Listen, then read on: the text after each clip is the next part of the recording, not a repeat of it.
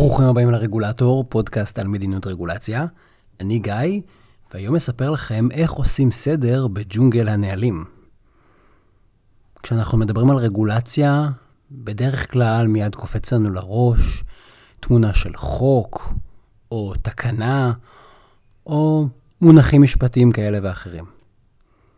אבל אני רוצה לספר לכם סוד שהגיע הזמן שכבר יהיה מפורסם. רוב הרגולציה לא נמצאת בחוקים, וגם לא נמצאת בתקנות. רוב הרגולציה בכלל נמצאת בכל מיני מסמכים אחרים, שלצורך העניין נקרא להם נהלים.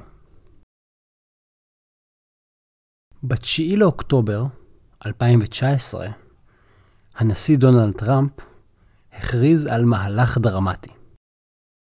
אנחנו עושים רפורמה בבירוקרטיה כדי להפוך את הבירוקרטיה לרזה ואחראית. אנחנו נבטיח שהחוקים נאכפים באופן הוגן. באוקטובר 2019, טראמפ חתם על שני צווים נשיאותיים שתוקפים את החור השחור של הרגולציה. תופעת הנהלים. באנגלית הם בדרך כלל מכונים Guidance Documents. כדי להבין את הסיפור של נהלים, אנחנו צריכים לחזור להתחלה. למה זה בכלל רגולציה? אז רגולציה זה לא חוקים, ורגולציה זה לא בהכרח אה, רישיונות.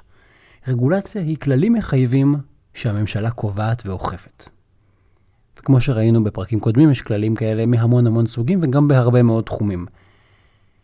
הכללים האלה נמצאים בחוקים של הפרלמנט, בישראל זה הכנסת, הם גם יכולים להיות בתקנות ששרים חותמים עליהן, וגם במסמכים שהדרג המקצועי מוציא.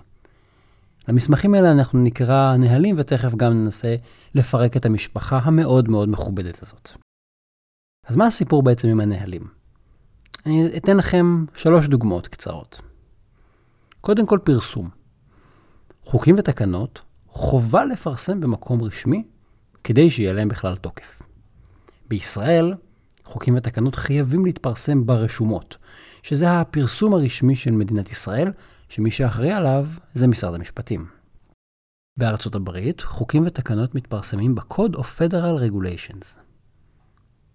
אוקיי, זה חוקים ותקנות, אז איפה נהלים מפורסמים? לא ברור. אין לנו מקום אחד שחייבים לפרסם בו נהלים, וגם אין חובה לפרסם נהלים במובן שאם נוהל לא פורסם, אז הוא מאבד תוקף. אין ממש חובת פרסום, אין מקום מסודר לפרסם את הנהלים, ואף אחד לא בודק אם הם באמת מתפרסמים. נושא שני זה בקרה ומעקב. אנחנו יודעים כמה חוקים יש בישראל וכמה תיקונים עבר כל חוק, אבל אנחנו לא יודעים כמה נהלים יש. והאם הם תיקנו, ומתי. והנקודה השלישית היא תהליך היצירה. חוק צריך לעבור שלוש או ארבע קריאות במליאת הכנסת, וגם דיונים בוועדות הכנסת לפני שהוא מתפרסם ברשומות. ויש גם תהליך בחינה ובדיקה במשרד המשפטים. גם תקנות עוברות בחינה של ייעוץ משפטי וחתימה של שר, ורק אז הן מועברות לפרסום על ידי משרד המשפטים. מה הפרוצדורה שצריך כדי לייצר נוהל? מי מוסמך להוציא נוהל? איזה בדיקות צריך לעשות? אז יש נתח משמעותי מהרגולציה שלא עובר תהליך מסודר, שאין בדיוק חובת פרסום לגביו, וגם הבקרה עליו לא ממש ברורה, הוא די עובר מתחת לרדאר. וזה עלול לאפשר קביעה של רגולציה בניגוד לכללי מנהל תקין. אז זו תופעת ג'ונגל הנהלים. ובדיוק בתופעה הזאת הצווים החדשים של הנשיא דונלד טראמפ מ-2019 באו לטפל. נתחיל בצו הראשון, שעונה על השאלה איך יוצרים נהלים. המטרה של הצו הראשון היא לעשות סדר בתופעה הזאת. בדרך כלל, צווים נשיאותיים מתחילים במטרות או בהוראות. הצו הזה, איך שהוא מנוסח, קצת מזכיר כתב אישום. ככה בתרגום חופשי לעברית, רק לקונגרס יש את הסמכות לחוקק. הוא ממשיך, הרגולטורים יכולים לספק הבהרות באמצעות הנחיות לא מחייבות. עם זאת, רגולטורים לפעמים השתמשו בסמכות הזו באופן לא הולם, במטרה להטיל רגולציה בלי לעמוד בהוראות חוק הפרוצדורה המנהלית. הצו ממש נפתח בהאשמות די חריפות כלפי הרגולטורים. בהמשך אגב הצו קובע שאותם נהלים, הרגולטורים לא רק שהם קובעים בצורה לא תקינה, הם גם לא תמיד מפרסמים אותם לציבור. אז הצו הזה, הצו הראשון של הנשיא טראמפ, מחייב כל רגולטור לפרסם את כל הנהלים שלו בעמוד אינטרנט מרוכז אחד. כזה גם שאפשר יהיה להריץ בו חיפוש, כי יש די הרבה נהלים. הוא גם מחייב כל רגולטור לציין באותו אתר שאין להנחיות תוקף מחייב, אלא אם אותו רגולטור קיבל הסמכה מפורשת לכך בחוק של הקונגרס. זאת אומרת, הרגולטור צריך להגיד, כל מה שאני כותב פה זה אה, הבהרות והנחיות רכות ולא מחייבות. אתם מחויבים רק למה שאמר הקונגרס. אז הנה אנחנו רואים פה כבר בעיה ופתרון. הרגולטורים, שהם הדרג המקצועי, מוצאים כל מיני מסמכים. והמסמכים האלה נועדו אולי לפרש את החוק, אבל הם גם מרחיבים אותו וגם מוסיפים דרישות חדשות. אמרנו, כדי להוציא נהלים והנחיות, אין תהליך קשיח ומוגדר. לא בהכרח חובה לעשות uh, תהליך של שיתוף ציבור, או ניתוח מסודר, או בחינה של התועלות, או אפילו לפרסם את הנוהל. ולכן הפתרון המתבקש, שאותו גם דונלד טראמפ אימץ, הוא לחייב פרסום של כל הנהלים וכל ההנחיות בעמוד מרכזי אחד.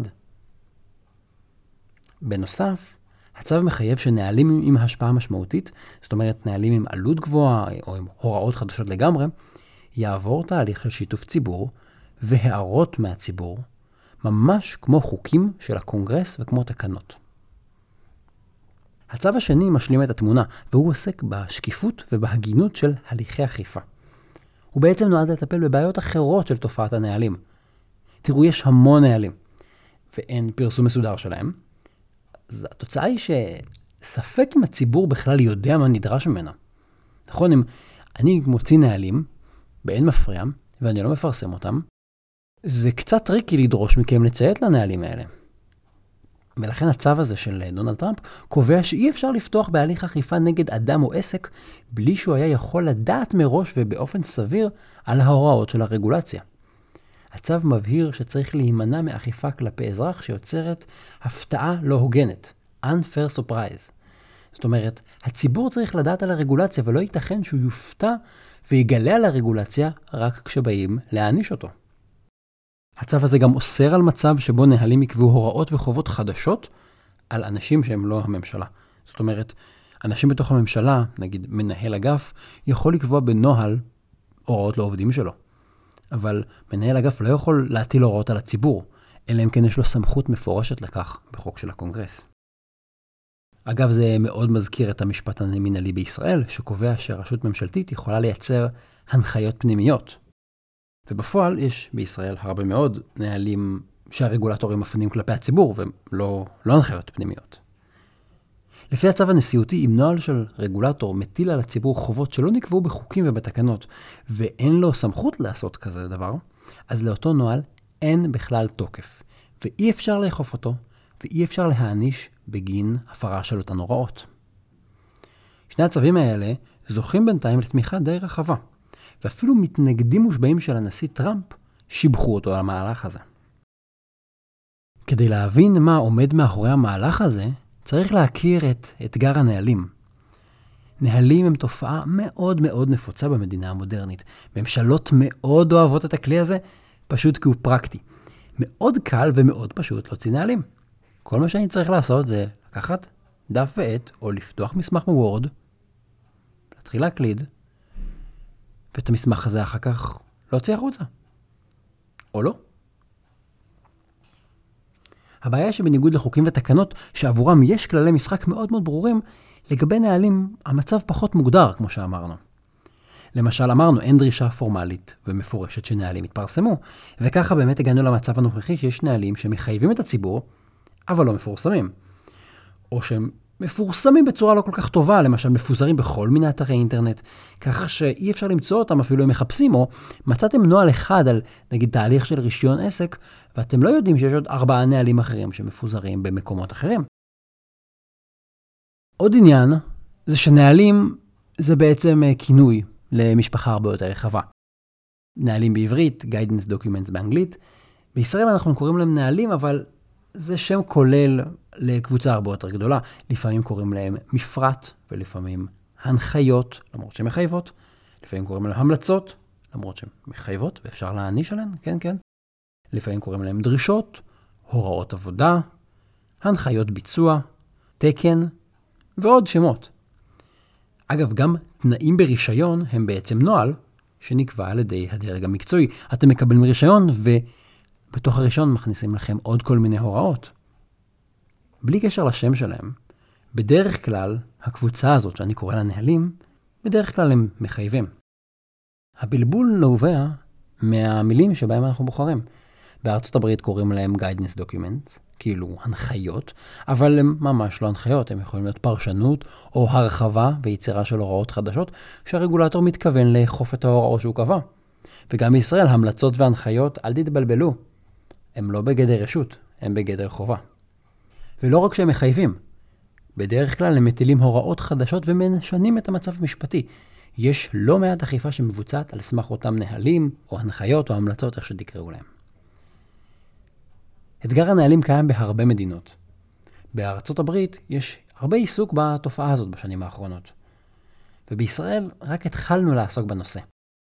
למשל, ב-2018 מנכ"ל משרד החקלאות פרסם חוזר מנכ"ל שחייב לפרסם את כל הנהלים של המשרד בפורטל רגולציה אחד שיאפשר לבצע בו חיפוש. מבחינת הפרספקטיבה הישראלית זה היה מהלך חדשני, ראשון מסוגו בממשלה, כי לראשונה המערכת חייבה את עצמה לפרסם את כל הנהלים, ואפילו דרשה שזה יהיה בעמוד מרוכז אחד. אבל זאת רק ההתחלה, כי הממשלה מתכננת להקים פלטפורמה מרוכזת, לפרסם את כלל הנהלים הממשלתיים. עוד דבר זה שאם בארצות הברית מחייבים שנהלים עם השפעה גדולה, משמעותית, יעברו תהליך מסודר, כמו אה, חוק או תקנה, אז בישראל נקבע בסוף שנת 2018 שכל רגולציה, לא משנה בתוך איזה מסמך היא, צריכה להיות מגובשת בתהליך קבלת החלטות סדור.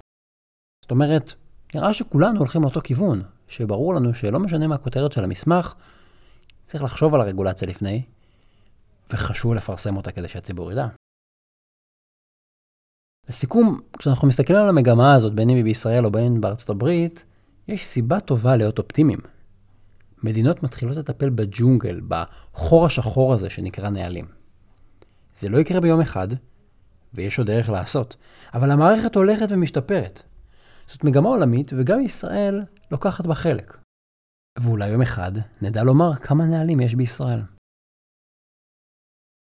תודה שהאזנתם לעוד פרק של הרגולטור, אני גיא מור. אתם מוזמנים לעקוב אחריי גם בבלוג, בפייסבוק וגם באתר regulator.online. התכנים משקפים את דעותיי בלבד.